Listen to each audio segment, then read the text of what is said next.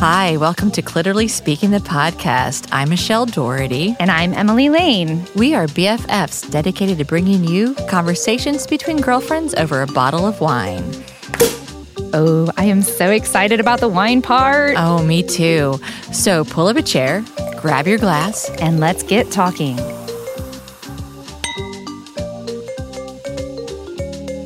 Well, hello, Emily. How are you today?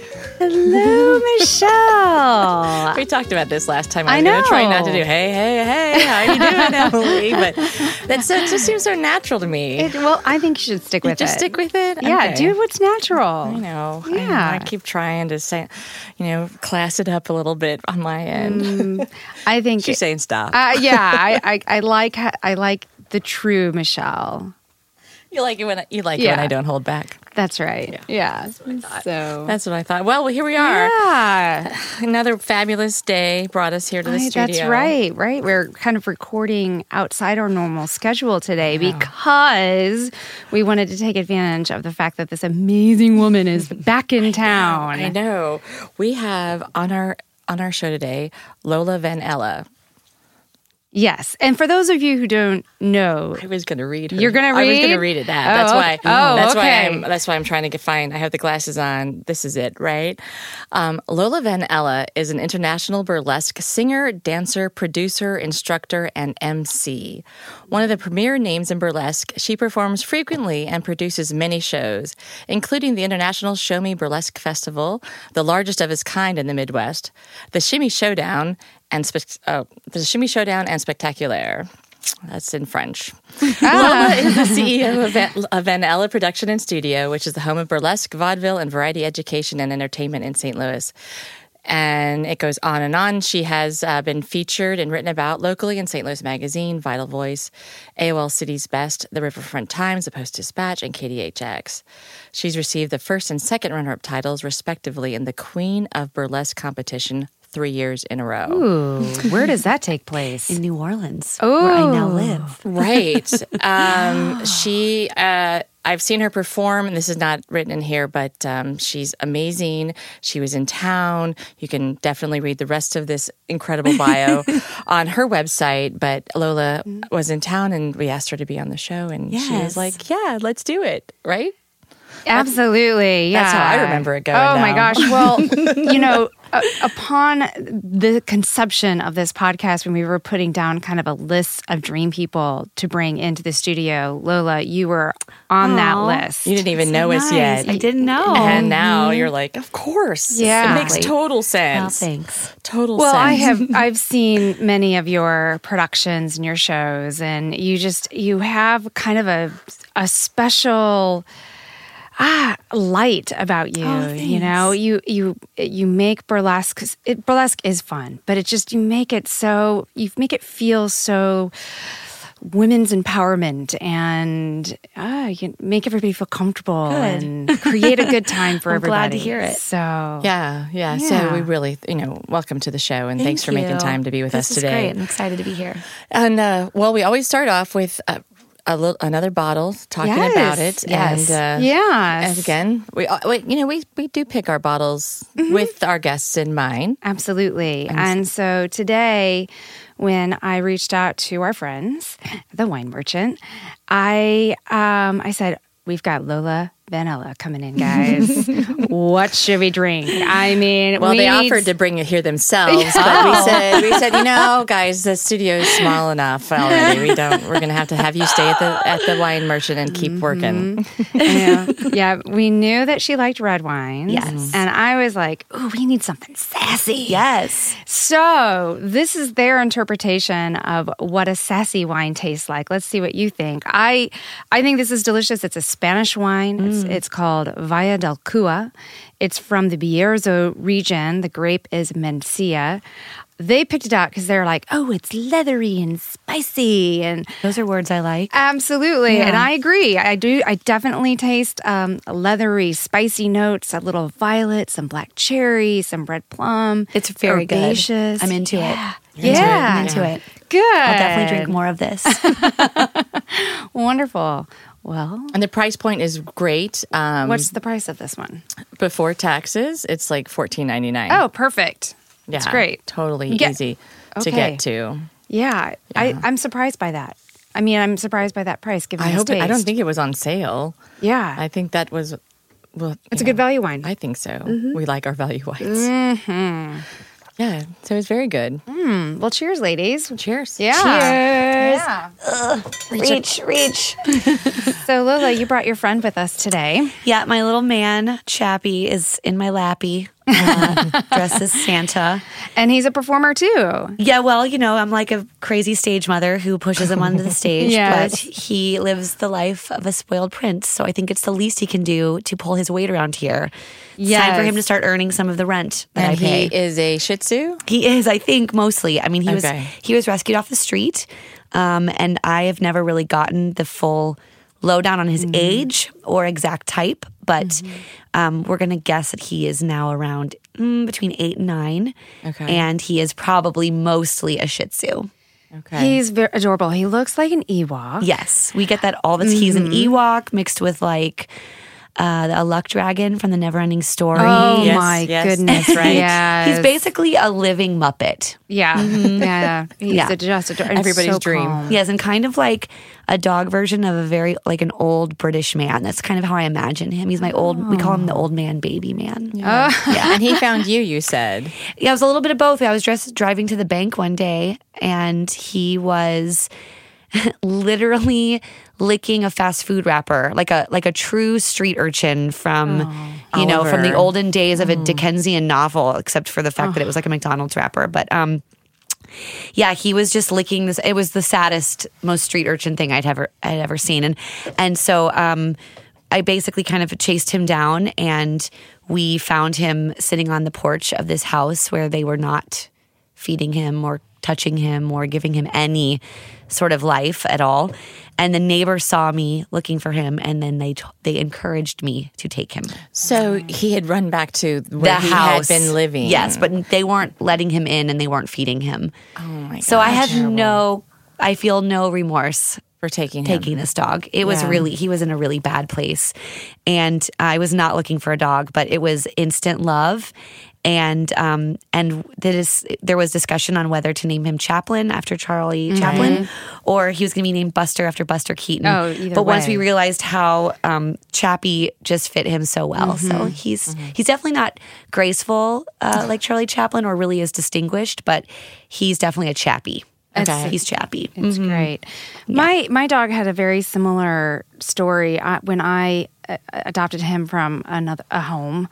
Um, my mom found him actually at a garage sale, and he was he's a tiny guy. He, he was six pounds when I got him. Oh my goodness. And he, my mom was like going to this garage sale and saw this cute little dog chained to a tree. And he literally had like, it wasn't like he was chained to a tree, like with, you know, a beautiful little collar and like hooked up. It was, no, he had a chain around his neck chained to the tree. oh six so pound horrible. Yorkie. Six Yeah. pounds. So my mom oh, called, Oh, you know, that's she was like, she's a an animal whisperer and picked him up and you know they loved each other instantly the woman who was running the garage sale was like well everything's for sale including the dog so my mom knew i wanted a yorkie and Oh was dog gosh. shopping at the time and she called me she's like emily i found your dog and same thing instant love affair like we're inseparable and That's uh, really sweet.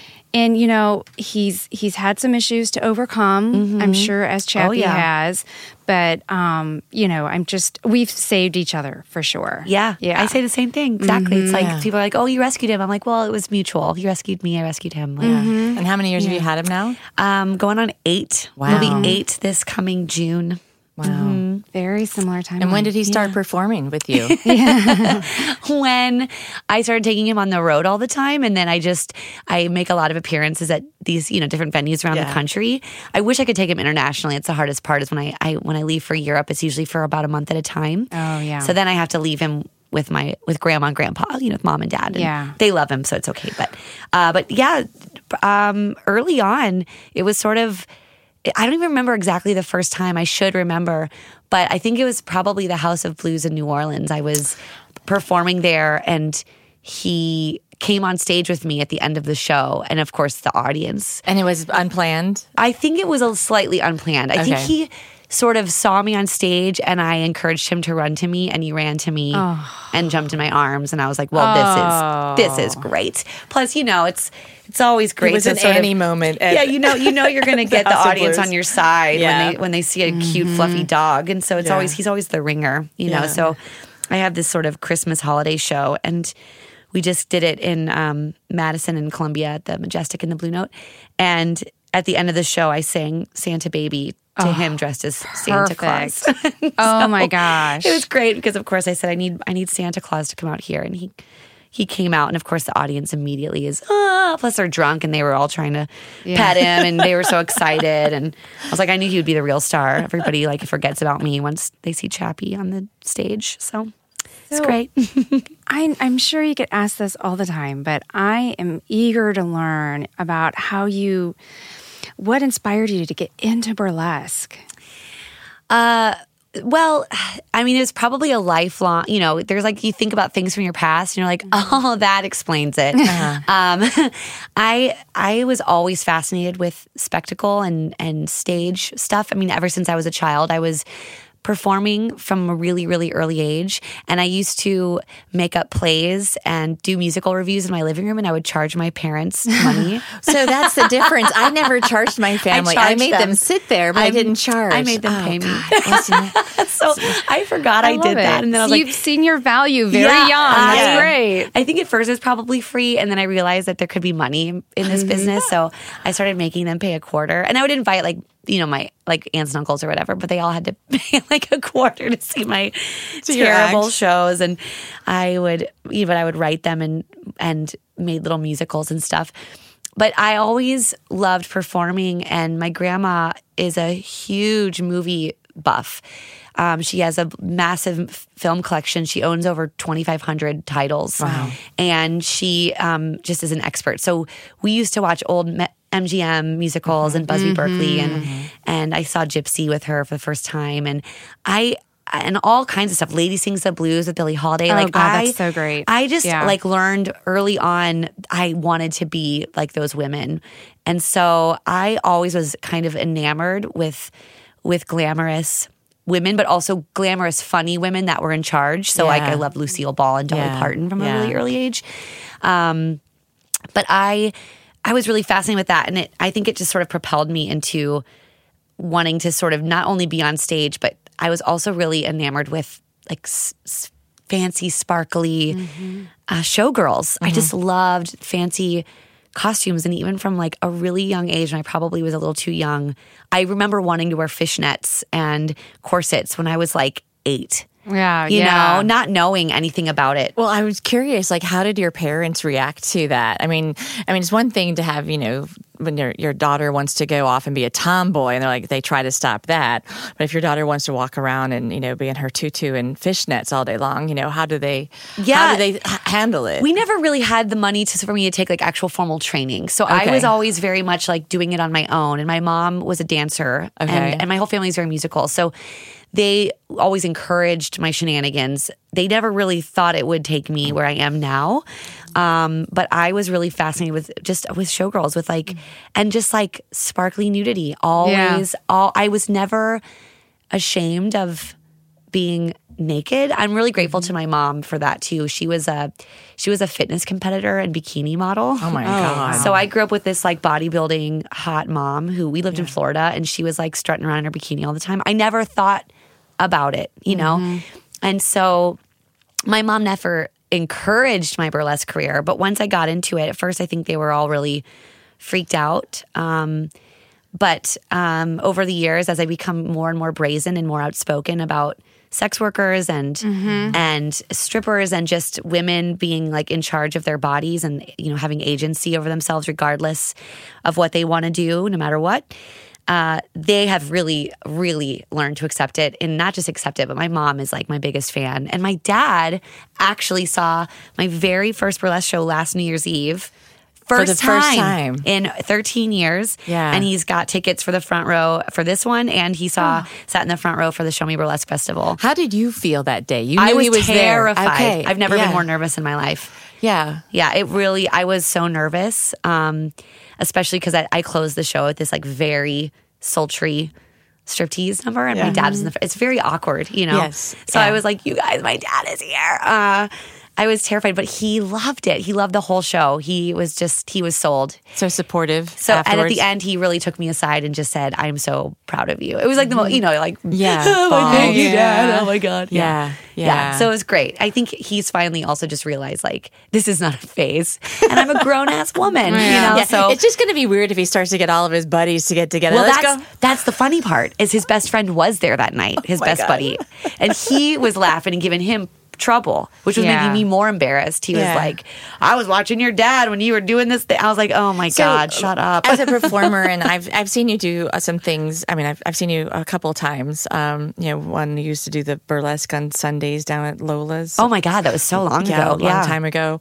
Um, that was when my minivan was in a gunfight. But Oh, what? so long ago. But um, and then I think we need to hear that we'll Tell, we'll, we'll tell this. I'll tell the story in a minute. But um, so I saw you know, seen you do that. I saw you at the Dutchtown Carnival. Mm-hmm. Um, of course, saw some of your things on on YouTube and stuff.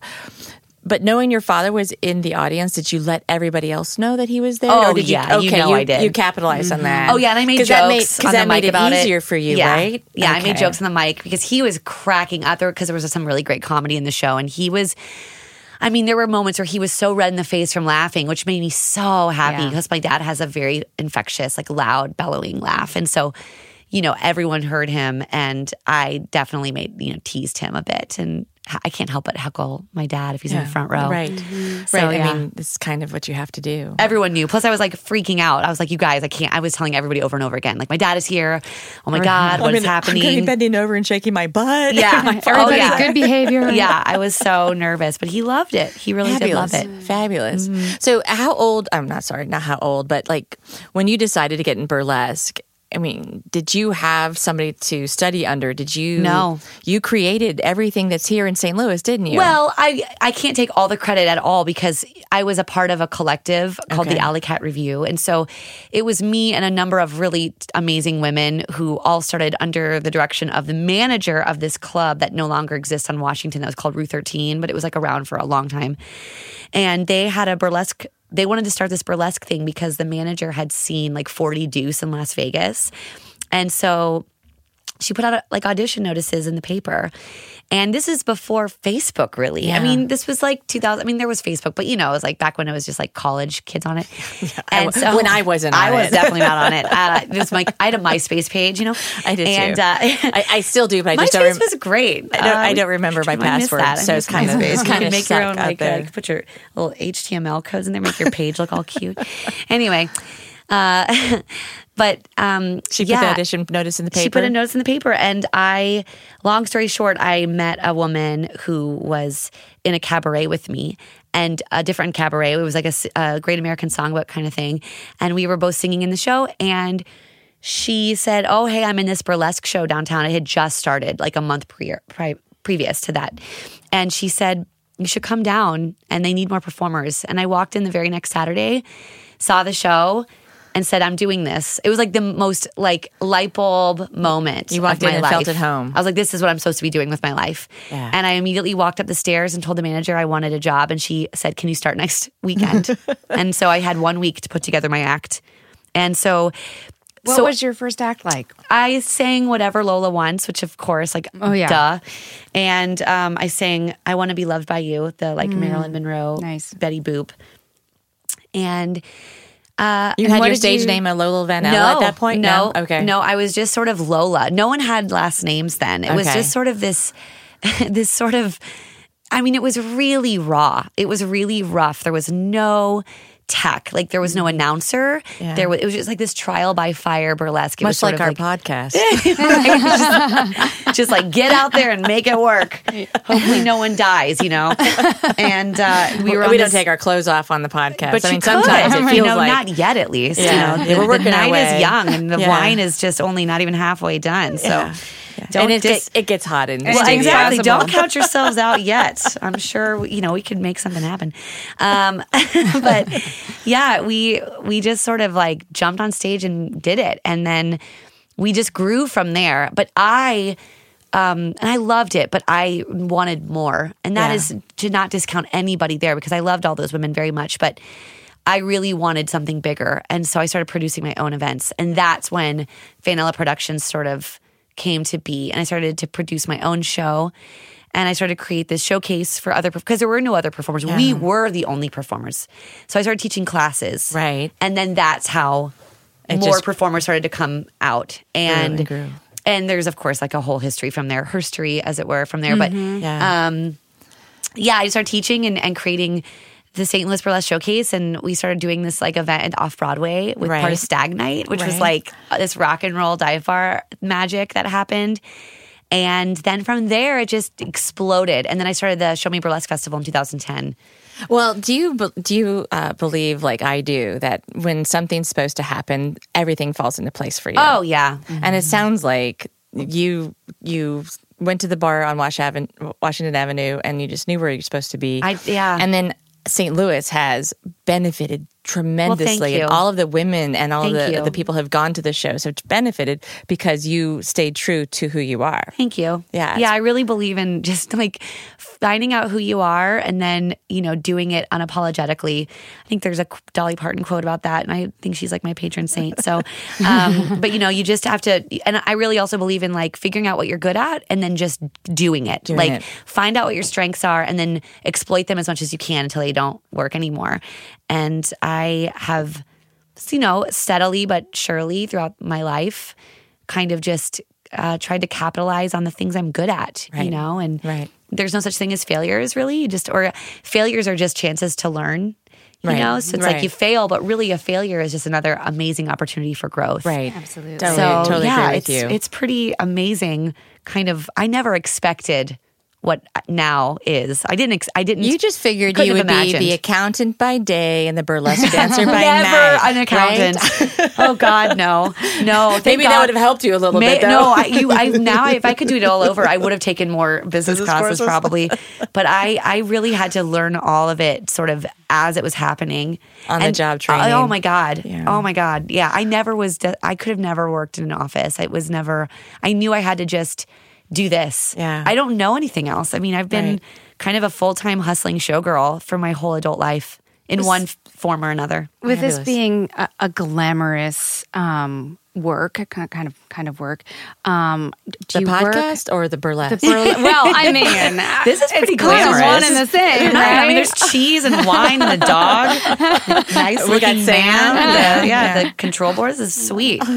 This is- we try we try to glam it up here. It's really really glam. speaking, Yeah, of got a course. glamorous Right. blues hat on. really sweet button down. It's Yeah. good. yeah, we're Yeah, Target. We're gonna we're gonna dress him up in one of our sweatshirts pretty soon. Nice. It'll be Ooh, even yes. more glamorous. Does Then. it say clitorally speaking It on does. it? Yeah, he should definitely wear that. Yeah. He needs to be wearing that pretty much at least every recording day. Good. Well, with the glamour aspect, I wanted to ask: Do you work with a costume designer, or do you oh, design oh, yes. your? Yeah, Yes, I actually try to design. I really loved the design aspect, but I loathe the. Not, I shouldn't say loathe. I'm just. I know where my strengths are, and it is not in sewing.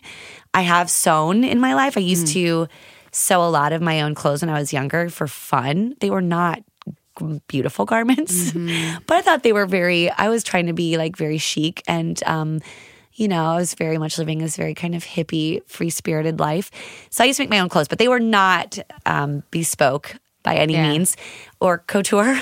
um, so I I work with a number of amazing and talented designers who we work on a vision and then they make it happen. Oh, wow. And then I have friends that rhinestone it for me. Oh my oh. gosh, you have a rhinestone oh, friend. you know, I have multiple Wow. rhinestoners who then I give, and then they put on thousands and thousands of Swarovski and you know Wow. also knockoff rhinestones that were maybe on sale on eBay or something. Oh my gosh. That's fabulous, fascinating.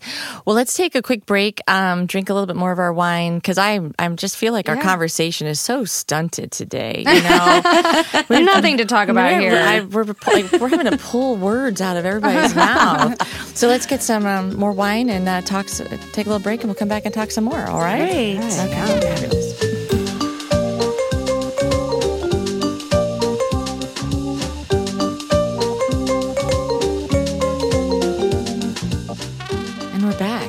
Have a little bit more. Emily has been very, very good and diligent to make sure that we are all measured out equally to the ounce. Yes, it's perfect. I, uh, Which is The nice. sommelier over here. I don't, I don't. Yeah. I just don't want anybody to feel cheated. Well, which is good because sometimes she just pours herself more and says, "Well, you guys have a little bit." But You're on no. your own. Yeah, self love. Hashtag self love. That's Me right. first. Always take care of yourself first. Um, so, uh, Lola, your your background story is absolutely fascinating, and you know everything that you've done in St. Louis. And I was thinking today, or you know. Reflecting upon your coming to our show, and uh, I was wondering, and it really kind of hit me about how when you're up there, you're performing, or any burlesque per, burlesque performer is up there, and you have all these folks in the audience in on YouTube or whatever. You are in control. It's like all about women's empowerment. It's celebration of the body. Um, you know, nobody has to be perfect. Right. There are you know burlesque dancers that are large, small, big boobs, little boobs. And I love that. And I love how the audiences are always they they celebrate each woman Yes. with As it should equality, be. you know. Yes, yeah. yes. Mm-hmm. Yet I know that how like that first time that person goes out there to do that, how scary that is. Right. How scary. But each time she performs, I don't know. I'm assuming I, I, because I've not done it, but and each time she steps out in that way and performs again, she gains a little bit more power, Mm-hmm, a little bit more control. Yet at the same time, I found it seems so incredibly vulnerable too Mm-hmm. because you are naked in front of these people so you're it's it's like a complete dichotomy or juxt- juxtaposition and and I wanted to like maybe explore that a little bit more with you and Yeah. and how you how you blend it how you manage it how you use your voice in this way Yeah. Yeah, I um that's a great that's a really great topic and a great question because that's exactly right. Is very vulnerable. And I think that's part of the beauty of burlesque and of of essentially like naked performance art in that way is that you are in control and that's like kind of the big difference, right? So it's this um it's this time when I'm on stage where I have I have agency over my body completely Yeah. and I am 100% in charge and I'm making the choice. I am choosing what the audience gets to see or not. So Yeah. no one is telling me what to do. No no director or club owner or whatever is saying you have to be this mm-hmm. naked in order to be valid or valued or to have your art be looked at. And so there is something so there that's where the empowerment is for me is that I am choosing, I am making a choice to to reveal what I want to reveal. And burlesque is all about the conceal and the reveal mm-hmm. regardless of the literal or figurative. Which is, if you think about life and relationships, it's about conceal and reveal and conceal and reveal. And you don't know when, you know, and sometimes you reveal and it's too much, and, and then other times you don't. And, Mm-hmm. Right. and you should have. Right. Yeah, and that's that's vulnerable, right? Yeah. So there's vulnerability in that.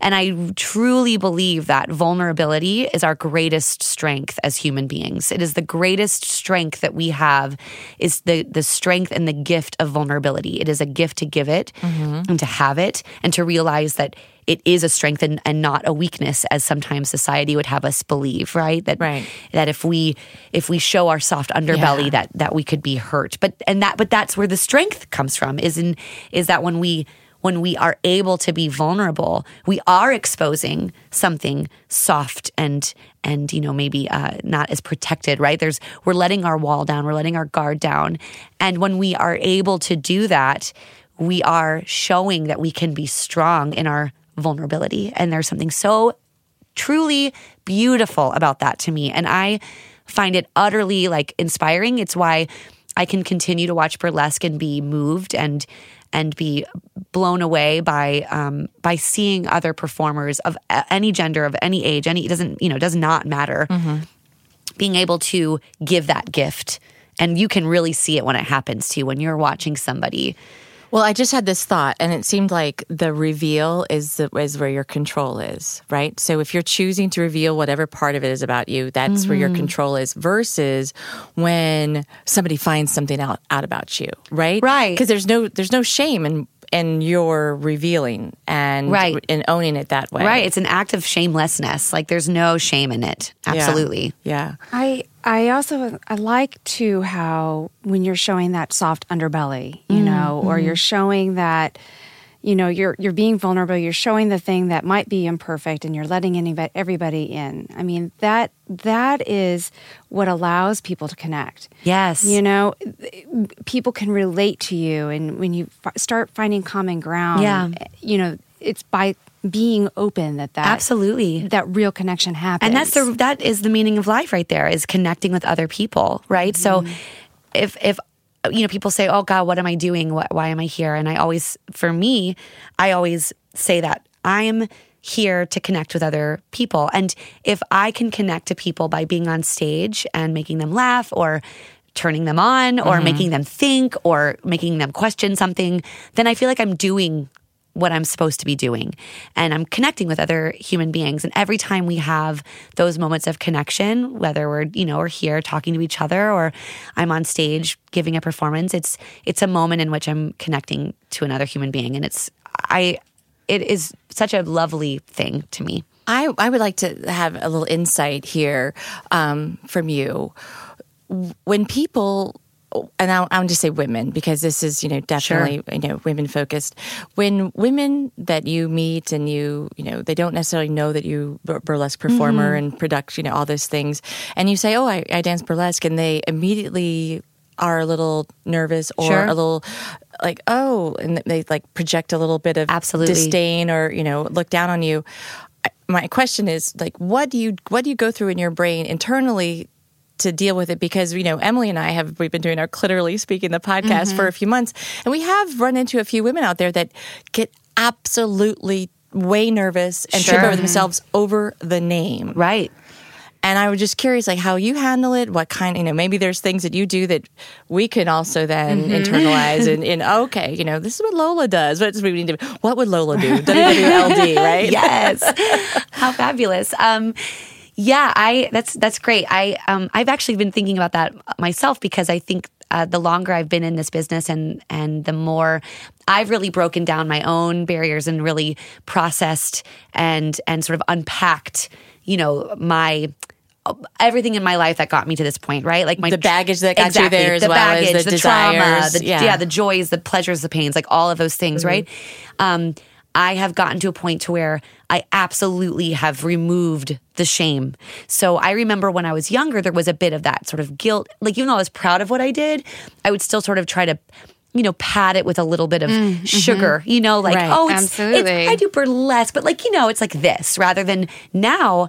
I, if people ask me, I love to actually, I push it a little further on purpose because I, I think it's almost part of my job now. I think it's my duty to destigmatize Uh, the female this, body. just period. Yeah, You're- you're an advocate. sex. Yeah. Yeah. as much as I can, and to say, yeah, I dance. I'm a, I'm a, and sometimes I'll just say, I'm a fancy stripper. You know, because I, I want people to know that there's nothing wrong with that, and that I have chosen this. That no one has made me feel like I have to do something or what, you know, I, that I'm somehow unworthy or that I've made a choice because of something that, um, I don't know, some sort of sad reason. Right. You're searching for acceptance and love through, right yeah. because that is there is so much stigma Mm-hmm. on on women period about you know if a woman dresses a certain way or acts a certain way then there's clearly something broken or damaged about her. And so for me i feel like i need to use my voice to remind people that um that's absolutely not true. And that and so when people ask me, "Oh, what do you do?" and I say, "Oh, I'm a burlesque dancer," and I sense even the slightest bit of trepidation or projection of their own insecurity or their, you know, their ego their issues, I immediately use my own like humor or whatever to just sort of be like, "Oh, yeah, it's amazing. Like this is my life and this is what I mm-hmm. do and I have all these friends and and I just kind of I plow right through it. There is no I make sure that I do everything in, as and I as possible to have no hesitation. You own it. I own it 100%. percent mm-hmm. And I think ownership is the key. Yeah. Mm-hmm. You it's uh, it, it's the key to confidence. It's the key to getting what you want out of life is that you have to own everything, the good, the bad and the ugly. You have to own it. If it's not so pretty and you you own it. Yeah. And if you're just like, "Oh, yep, this is what happened. This is me. This is who I am. This is what I want. This is my dream. This is my life. This, these are my choices." It f- kind of forces people to make then they have to make a choice. Either accept it or move along. Right, right. Do you find that um, because you're you're nude for work, do people feel more entitled to touch you or you know? Yeah, it's interesting. Uh, luckily, not often, um, especially in this, you know, in this Me Too movement, you know, which is very important. Um, there's a lot of discussions around consent, which is wonderful. Yeah. So now, um, you know, every now and then, I actually more frequently get kind of drunk women who think on you? that yeah who think that they are entitled to touch me because they well i have what you have so i can grab at you Oh, right oh, wow. um and i That's actually shocking. yeah and it's it happens more than you would think Wow. but but and this is not to drag women right because Right. that's the last thing we need but um, and that's not you know not to shame them either right but Right. like it does happen um, and often when i i gently but firmly kind of put them in their place there is this like light bulb. And actually this happened to me recently in new orleans. I had a, a woman was with her very drunk fiance or this guy some guy she was with.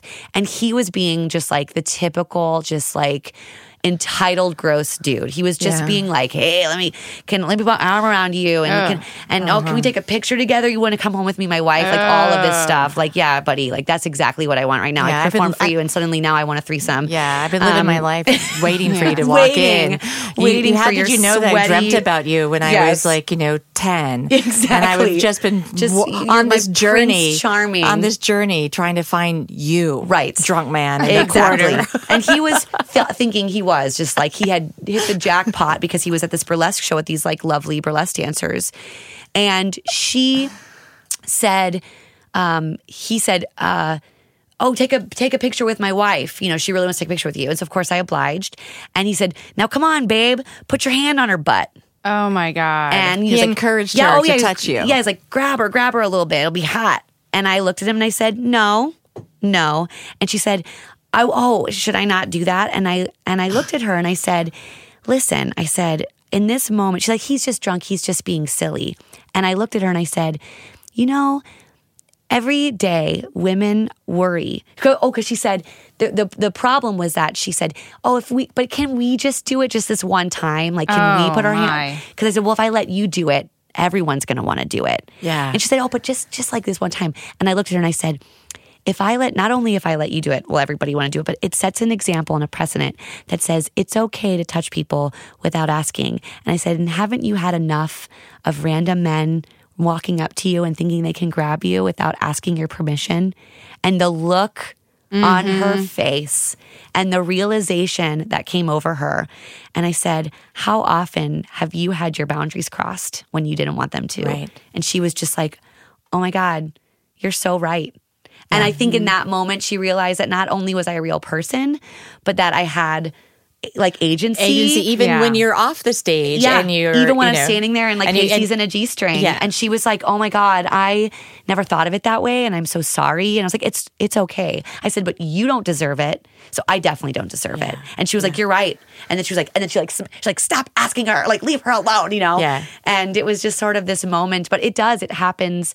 But that being said, that's one small example. Luckily, it doesn't happen very often at all. And and kind of beautifully on the flip side of it, more and more when people come up to me to take a photo, they say, "Is it okay if I put my arm around you?" That's One, it's wonderful, and I always say yes. I totally Yeah. don't mind. Yeah. but I pr- appreciate even more that they when they asked. ask, right? They said, "Can I put my arm around you?" Absolutely. Can I give you a hug? Sure. You know. Yeah. But the fact that they're asking is so wonderful than than just assuming that they can put their hands.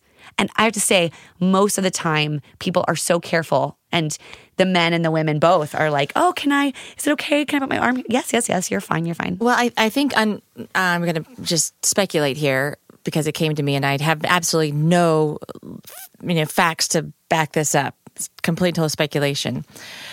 People, when they go to a burlesque show, are are usually knowing they're going to see some kind of art. Mm-hmm. It's a theater. Mm-hmm. So they might be treating you, the performer, with more respect than if they thought they were just going to go see somebody strip. Well, and that's And that- that's where, you know, it's all the human body. It's all somebody that you need to be respecting. Exactly. And that's been what's really interesting and kind of wonderful for me as sort of a, I don't know, I try to be like a little bit of a spokesperson for this kind of subject, but um, I, uh, on stage, as if I'm the MC, we, I always give a little fun, but firm lesson on consent. Um, You know, kind of just not by trying to like beat it over their head, but just say, you know, uh, you know, don't touch basically and Yeah. ask permission. And the line between being a pervert and a creeper is consent, you know, Yeah. and feel free to be a perv, but don't be a creep. And, you know, uh, um, there's nothing wrong with that. You know, there's nothing wrong with feeling turned on or thinking lustful thoughts or having a desire. There's nothing wrong with that. Part of humanity, it's right? part of what makes us Yeah. magical human beings, you know, um, having desires and feeling excited. That that's wonderful. But don't be a creep about it. You know, don't think You don't have to act on your don't- desire yeah, and don't just 'cause you got it. Exactly. Don't feel entitled to my time or my body, right? And so there's nothing wrong with feeling that way, but it's exactly the same rules that should apply in a strip club. Yeah. And and that's the thing is those women are also providing a service. And so if they are providing a service in which you are allowed to there's a lap dance or something and the, and the contact is allowed, you still need to be asking permission. You are still should be uh, treating those women with just as much respect. It's just a different environment. And on bur- in burlesque, Yeah. It, there is a bit more of a wall. We're and maybe a, different and- a, a different um, clientele that are going to be at the burlesque versus there's a different expectation. everything that you could get at a strip club.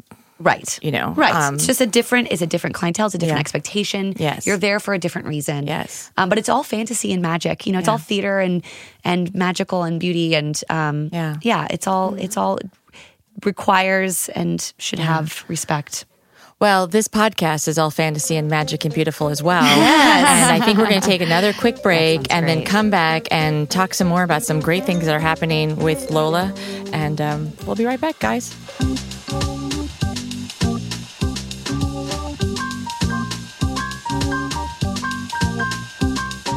And we're back with full glasses once again. Yes, yes. Thank you, Emily. You do such a good job well, with that. you know, I, I like to bring the joy in these conversations here. So, um, when Lola was talking before our break, um, she mentioned G string. And of course, right away, I realized that we made one big mistake early on in this in this show. Right. I haven't I haven't We given my not. impression of the wine Yes. and related it to underwear yet. Right. Oh, is that Yeah. your thing? It is it is my thing. Mm-hmm. Um So, I well right. I know. I we- we- I was actually kind of thinking, oh maybe Emily will forget about it because, you know, um because Lola has fantastic underwears Oh. and panties and all these things. and Well, I'm like, that's- it just. Quite the collection. it just brought me right back to to where we began.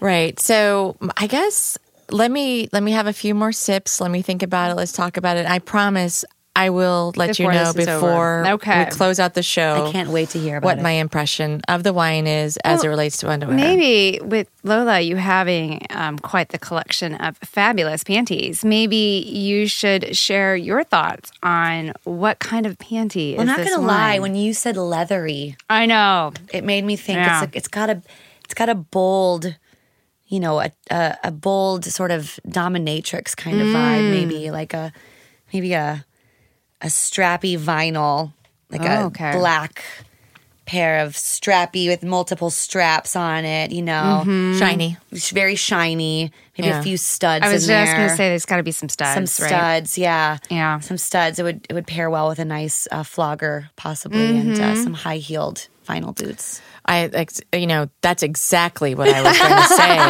I just didn't know how to be that open and vulnerable with you guys about it. Um, yeah, I, I definitely was. I was even thinking corset Yes, as well with yes. this. Oh, wine. absolutely, a corset for sure. But I, you know, we hadn't. Emily and I hadn't discussed like the the rules. Can I talk about it as a, you know, panties as a corset, maybe with the garters. I garters? mean, that's part of that is underwear. You Yeah. know, corsets and Yeah. stockings. Those are all underwear. You know, Yeah. I think it. I love corsets. Oh yes, me yeah. too. Me too. I went one um, year for Halloween. I went up to this uh, corset maker in Chicago who's known for like making corsets for professional doms. Yes. And um, so yeah, I went I went all out, and I actually had a corset made by by him. And uh, complete with D hooks on it and Wow, everything for amazing. like the flogger Yes. and all of that. Yeah, it's girls one of my favorite toolbox. costumes. Yes. Exactly. Functionality. Yeah, it's just it's just a little awkward when Emily wears it to Home Depot. She's like, "Man, I'm just putting my my hammer. I got my drill there. It's all good." Yeah. Yes. Step back. I'm gonna have the measuring tape. yes, the things we learned in Girl Scouts still are working for us today. Fabulous, wonderful. Yeah, this is a very good wine, and Yeah. um, I I think we have completed the outfit with I think the we with the black corset and Yes. It's a the- collaboration. Yeah, yeah. What much like this wine has been a collaboration, and our right. podcast, and this wonderful conversation. So, but anyway, yeah, I'm going to so- have another sip. Yeah, have a sip. So during our break, you started um, sharing with us this amazing little community that you've moved in into New Orleans. I'd love to learn a little bit more about what took you to New Orleans. That requires like a, a therapist couch and. Uh, And no. another bottle of it's wine. deep. Yeah, it's very deep. Um, but no, it, I mean, the short answer or the shorter answer is that I was just, it was time for a change. I had been living above my storefront on Cherokee for almost eight years. And it was mm, wonderful. I mean, some of the most incredible times of my life were there. The, the greatest heartbreak and the most beautiful love I have ever experienced happened in those walls. And I the, the greatest shows I've ever created, the the most creative work I've ever done, all the best friendships. I mean, just everything. My life really developed and blossomed in that space, in that building. And leaving it was the hardest thing I've ever had to do. I never thought I would be in love with a building, Yeah. a space. It mm. felt like a breakup. Sure. And I went through every stage of grief with the decision. And everyone asked, like, why would you leave? Like, things were going great. And that's why I left, is because I wanted to leave while it was still good. You know, Yeah. I didn't want to leave when everything was like because I had to leave or because I was being Chased forced out of out town. Yeah, right. right. with the angry people on, you know, exactly, exactly. When they, they pitchforks and, finally you had know. decided they'd had enough of my antics. Yeah, um, it was just time, and I I had been talking about expanding my operations for so long. I I love New Orleans. It's been the the one city outside of St. Louis that I've felt like is my home. Mm-hmm. And I was I had been performing in New Orleans for about a decade, and so I finally decided in the spring of this year, uh, my my my most recent tour there, that I was walking alone in the park, and I said, "Ah, "This is it. I have. This is. It's over. Like it's time. It's time. This is where I need to be. Yeah. You you had said that the greatest uh, love and the greatest heartbreak was in in the space on Cherokee. The and the greatest creativity. Yeah. And I, I I think that's so, that's where great creativity comes from is when you were having these deep emotions. Oh, yes. And uh, so, is there? Uh, is there deep emotions that you're developing now for the? Are you developing a new love in, Oh, in God. New Orleans? Yes. Are you? Yes. Okay. Yes, I um I actually have had such intense transition feelings. It's I knew it would be hard and traumatic, but because moving is traumatic regardless, it's terrible. like no matter what. yes. Um, but it has been even more intense than I could have ever imagined. And In what ways? oh God, I I I felt so uprooted, like leaving my community behind and my best friends, the deepest family, chosen family, and my my biological family, my blood relatives, and beyond, all are here. And so leaving them behind was so difficult, especially when when you are leaving, at least what I experienced is then everyone decides now is a time to tell you everything they've been meaning to tell you for the past 10 years. So, into, on top of all of the feelings I was already having, I'm also getting everybody else saying, Messages. Oh. Lola, I've been meaning to tell you this for years, and now here it comes. And, and it's beautiful, but it's also like, oh my God, I can't take Mm-hmm. anymore because everyone is just emoting. And it's, I mean, it's, it's beautiful. I'm not Yeah, they're all being vulnerable They're you, being right? so vulnerable and they are they are telling me what I've meant to them or what our friendship has meant or what I did whatever and it's so beautiful but it's also so emotional. Mm-hmm. And so to leave them behind and especially some of them they're saying please don't leave or Yeah. we'll we'll wait for you to come back, you know, if things don't work out. oh God, it's awful. It was awful. And then to go to New Orleans where I really didn't have any, I have friends, but not my support system. I didn't really, I know people, but they're not, they're not my deep personal friends anymore. And it was just, oh God, it was so hard. And I had some friends that I thought I had when I came to New Orleans, but they they really didn't, Didn't they weren't out. there for me. Yeah. And um it was really hard. Yeah. And, but in the midst of all of that, I did. I found new friendships. I found my who is now my roommate, and I found uh, kind of a new love that I was not expecting or looking for, and and so there's That's been marvelous. some beautiful, yeah, Yeah. some really beautiful things have transpired, and now I feel like I'm primed and ready to take 2019 by the horns. Yeah, I yeah. I get this sense that it. Um, and again, I have absolutely no facts to back any of this up, but I have this sense from you that it wasn't a leaving people behind. That you've moved to New Orleans to expand, Yes. to to share more, to share yourself with more of the world, and that you haven't left St. Louis behind. I haven't. Oh God, It's I've like- been here like every once a month, right and it's I almost moved. like it's like you've made room for more people to even like take take fill in the spaces where you used to be here right you that was what I wanted. opportunities yeah, for folks I really wanted to give them the chance. I, you know, I love metaphor, so I liken it to like, you know, I I planted my roots here, and this beautiful tree grew here, this garden, you know, and um, I have all these like baby birds that you know are nesting, and it was time to push them out. Yeah. you know, and that is not to diminish at all how strong and amazing and capable all these people already were, but sometimes you need to take away the safety net.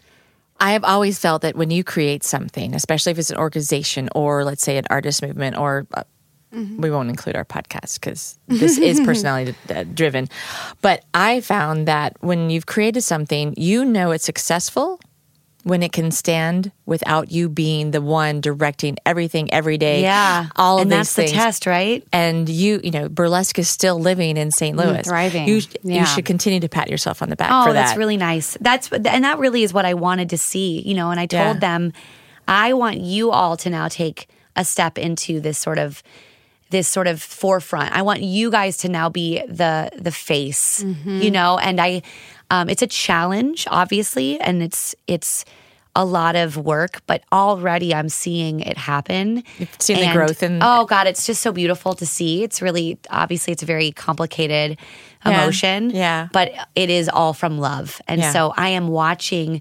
I have a troupe, the Bonbons, who I'm watching like take control of their entire career. I have like almost nothing to do with it now. And it is so exciting to see them thrive and get their own bookings and to be in demand and to see um, the people I gave my studio to, Cindy Hoo and Greta Garter, they've taken the reins of that. And Cindy Hoo, especially, she's like now completely in charge, along with one of my former students, uh, Dizzy Tunt, who is now taking control of of management places. It's just amazing, and I I'm so excited because I want them to be in charge. And and I would think that the other part about it is that when you come back and you're you know you're here in St. Louis quite quite a bit, um, but your friendships are intentional now. It's not just friendships by convenience. It's not just because you're down the street. I'm going to stop by and say hello. You know, Right. It's everything's intentional. Yeah. and and that really I think raises the level of uh, like vulnerability and connection Oh my that god, you it's so rich. You're right. It's my friendships have actually become deeper. Right. Because now when I'm here, I'm here. Yes. Mhm. And I'm spending like very specific time with the people I love because I know I have a very limited amount of time. So now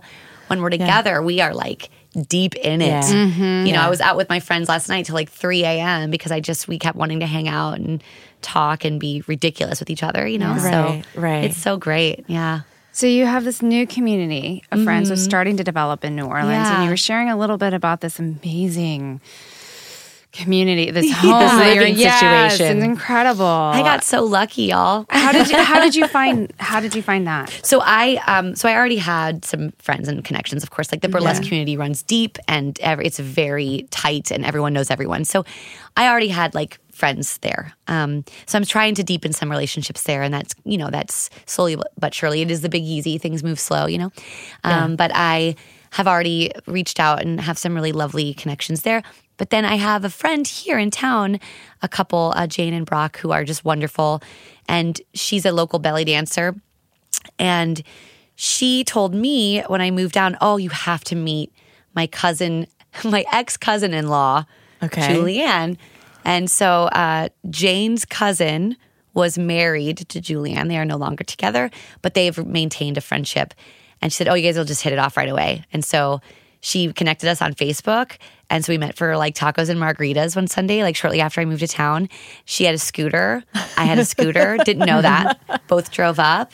And she was like, "Oh my god, you like let's talk about this." And then she told me about her scooter gang, Pussy Envy, and her badass like Pussy Envy jackets that she had, and and I immediately liked her. We liked each other right away, and um, but we were just gonna be friends. There was no intention of living together.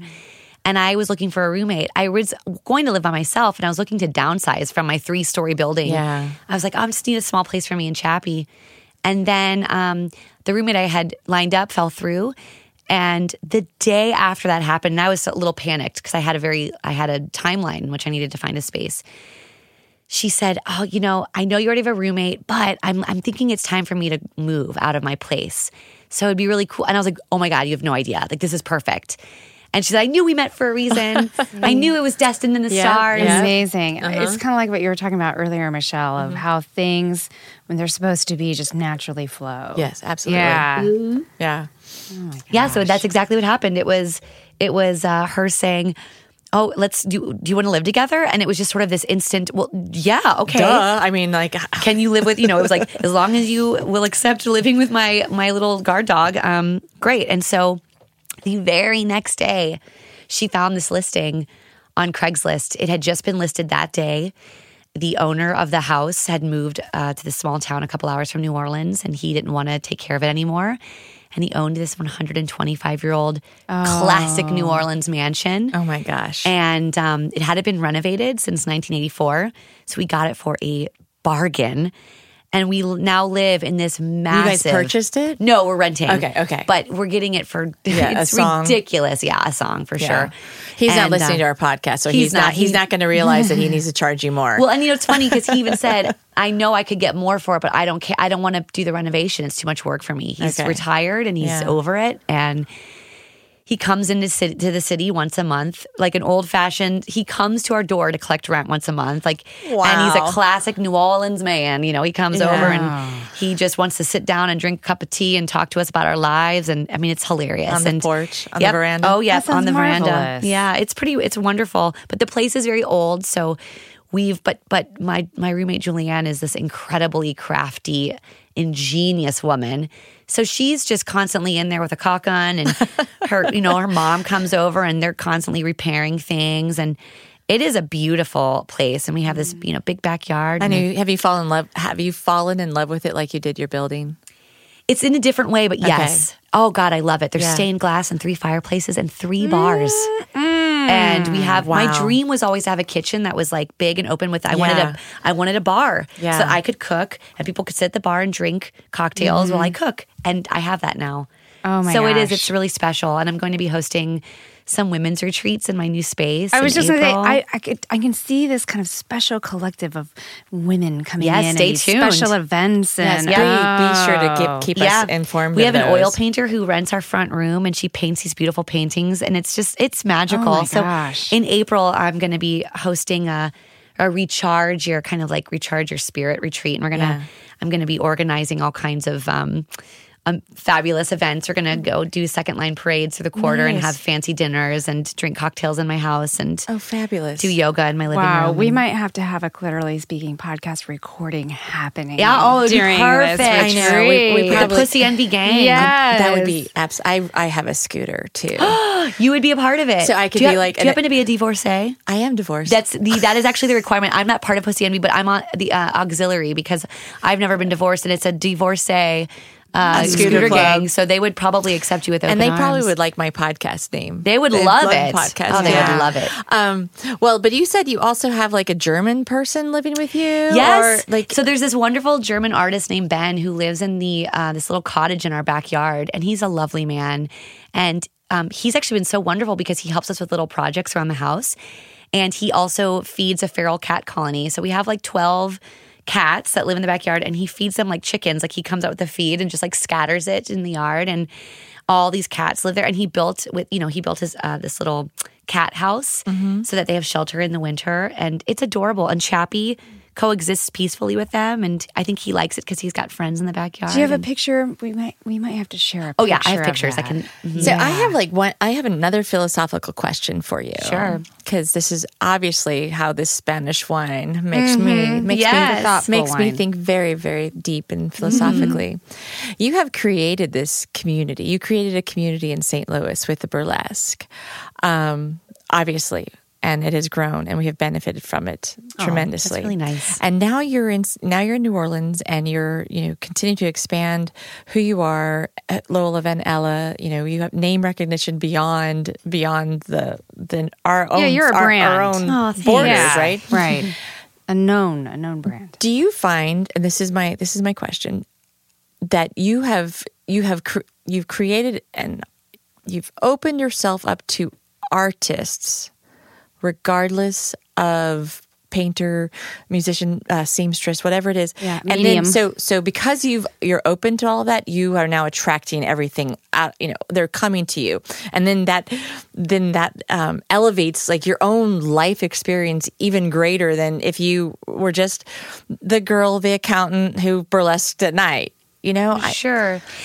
Yeah, I mean, I I really believe that you you have to. It's a guard again. I love metaphor. You know, you have to tend to your garden, like the the things that you want to Yeah. grow. You know, you have to sort of manifest those things. And I um I truly believe that like attracts like, Yeah. and that Yeah, you too. are. Yeah, it's it's so real, and that you are you absolutely are in charge of your you know de- it's manifest destiny but i also believe in you know things happen for a reason Right. i believe very very ferociously that um you know time like there's no such thing as bad timing like even like the worst things that happen to you like there's lessons in everything Yeah. right like and Yeah. if we if we use the the gift of perspective right which i think perspective is our greatest gift in Yeah. life you know like vulnerability is our greatest strength i think perspective is the greatest gift that we have you're able to sort of you're able to attract the things that you want because you're able to go okay so this is terrible. This really sucks. Like this is a terrible situation that i'm in.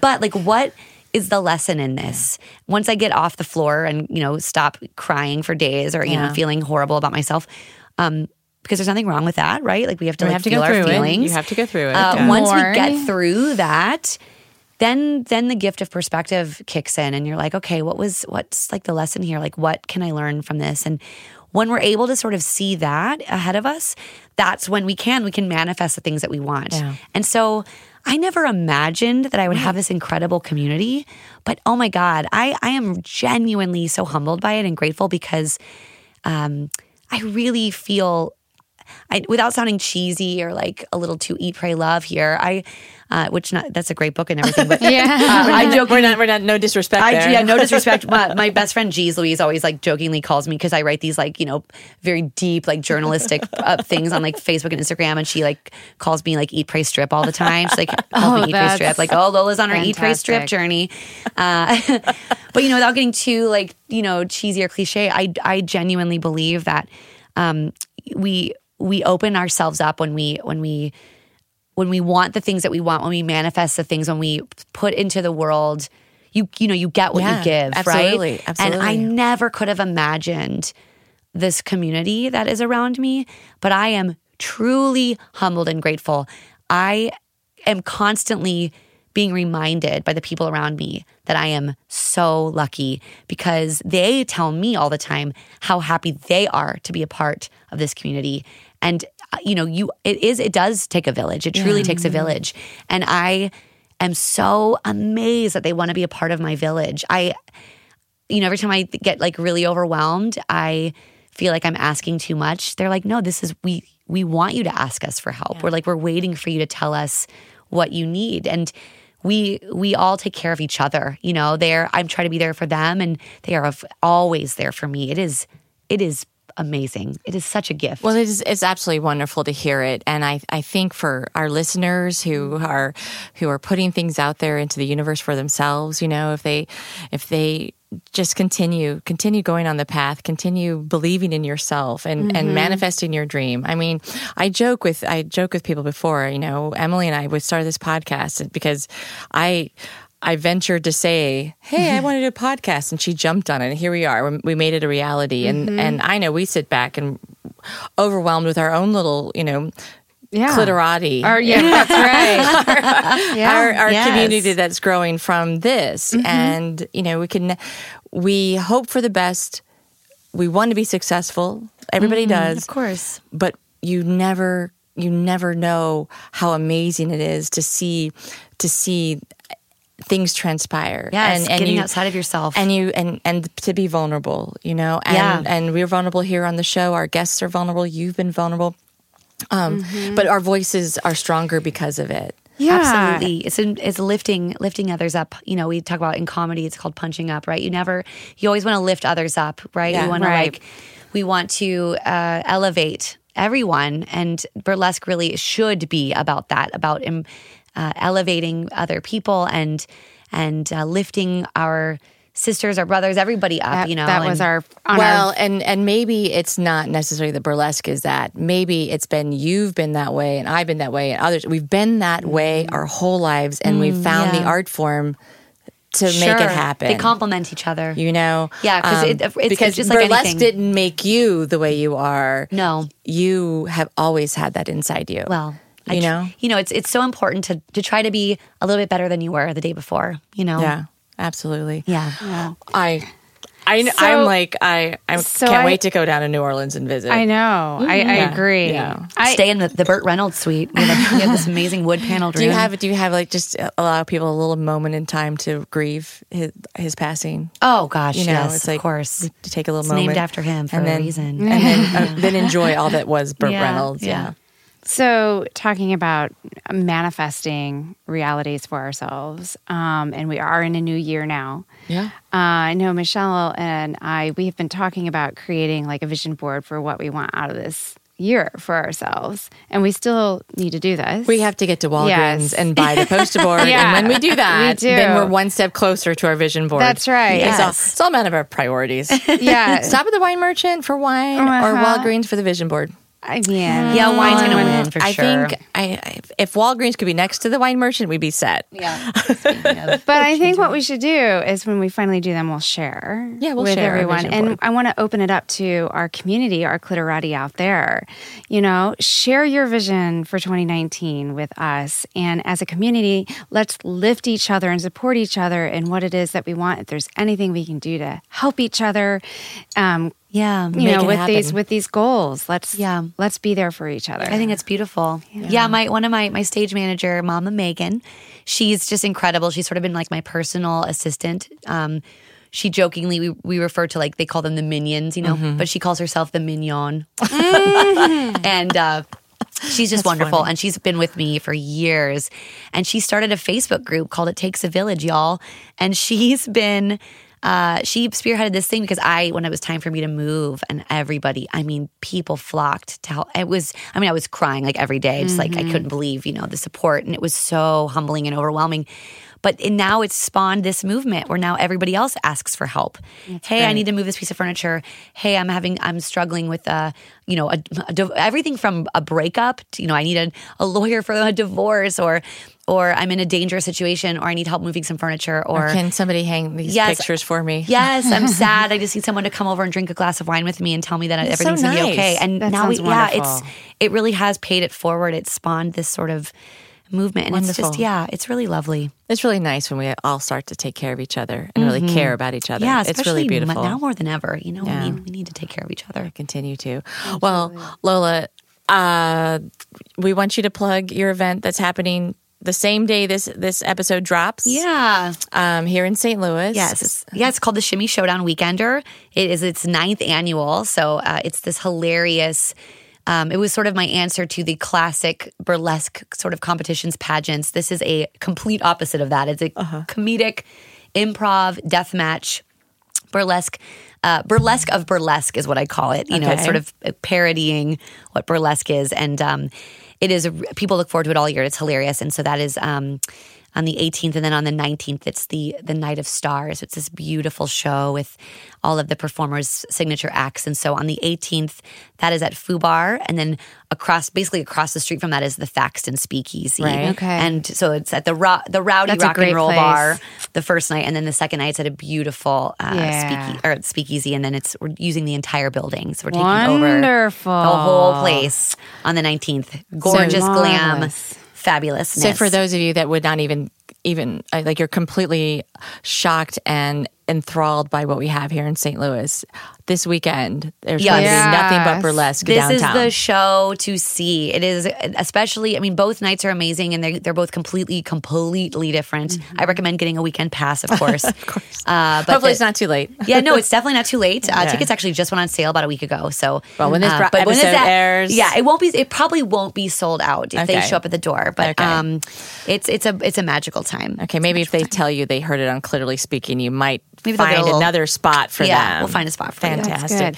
So I have one final request before we wrap this up, unless you Okay, had no, another no, no, question. no. Go ahead. My request is when we're done, can I know that you had a burlesque school? Can you teach Michelle and I a one one Yes, one trick for the trade? Of course. And and then we'll keep it we'll keep our video running for the YouTube channel. So for our listeners who are interested in and can observing I, can I tell you too that I have to, of course, give a shout out because Van Ella Studios closed, but the torch was passed, and so there is the St. Louis School of Burlesque and Variety. Okay. So uh, that still exists. It's at stlburlesque.com. So there, and I and I come and teach workshops still. Okay, So there are that's workshops. You can, great. and we accept and encourage everybody, all bodies, every Yeah. human to come and learn the art of burlesque. But yes, I would love. Fantastic. Oh my Okay, gosh, great. I would love to show you be something. crazy. Oh, Chappie Sam, what are you in Yes. for? What are you in So, for? yeah. Oh my so, gosh. Well, anyway. for those of you who like to actually uh, see the um, see our recordings, there are wonderful little snippets when we take breaks. The show doesn't stop; we keep talking, so you can get those little extras, and then of course you can see Michelle and I shimmy. So there we go. Absolutely wonderful. Yes. And thank you again for listening to us today. Follow us on all of our socials. Uh, visit us at our website, clitorally speaking podcast.com. Yeah. Email us. Uh, we have a we comment. have a line. comment line, and I yet I've yet to memorize the number. But ho- We we will we'll make We sure will that post it's it. yeah. We- well, it'll be running at the end of this video and it'll be in our show notes. So check all that out. Tell your friends, like us, five stars, like we are your Uber driver, and um, Yeah. share it. Tell people about it. Follow us on all of the places that we are out there, podcast land. Thanks for being a part of our village. All right. Yes, thank Ciao. you so much for having me. Thank you. Bye-bye. Bye.